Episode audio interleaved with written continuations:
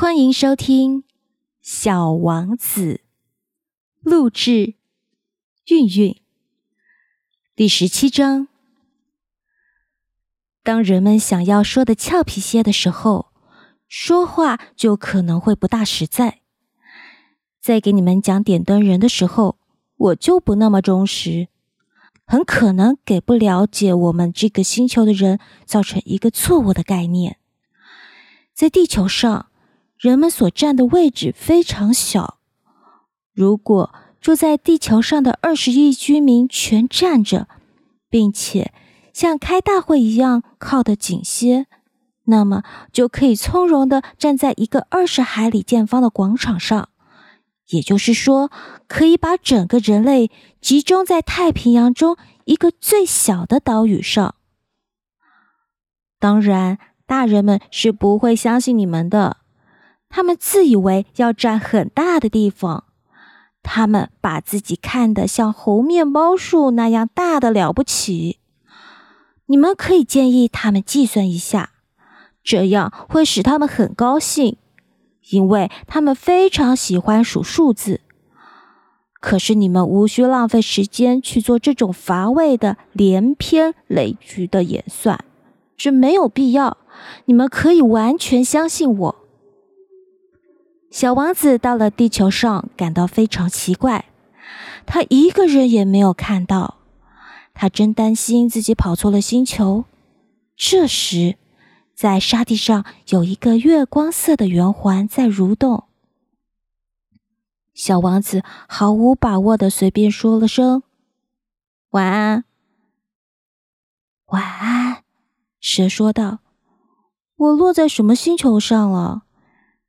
小王子问道：“在地球上，在非洲。”蛇回答道：“啊，怎么？难道说地球上面没有人吗？”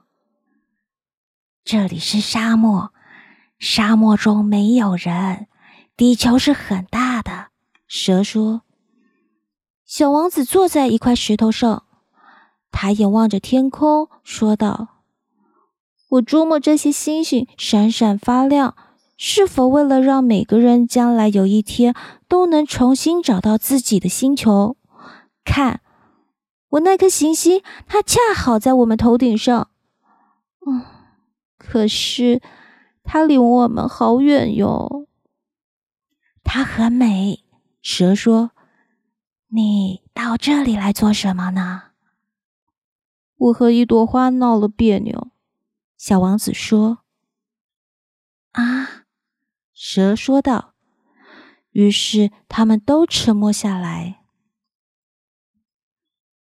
人在什么地方？小王子终于又开了枪。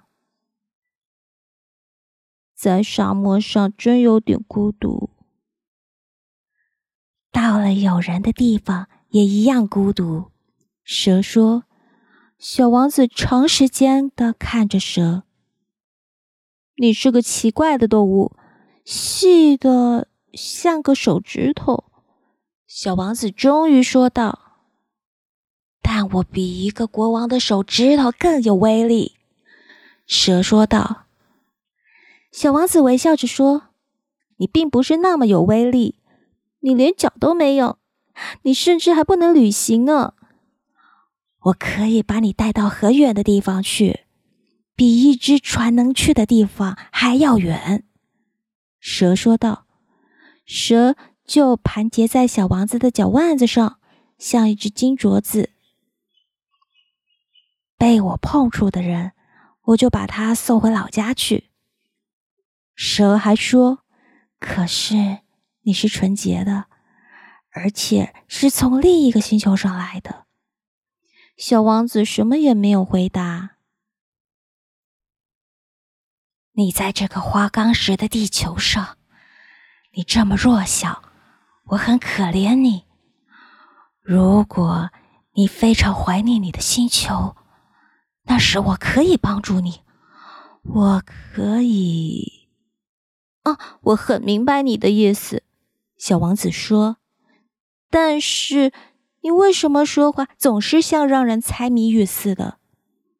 这些谜语我都能解开的。”蛇说。于是他们又都沉默起来。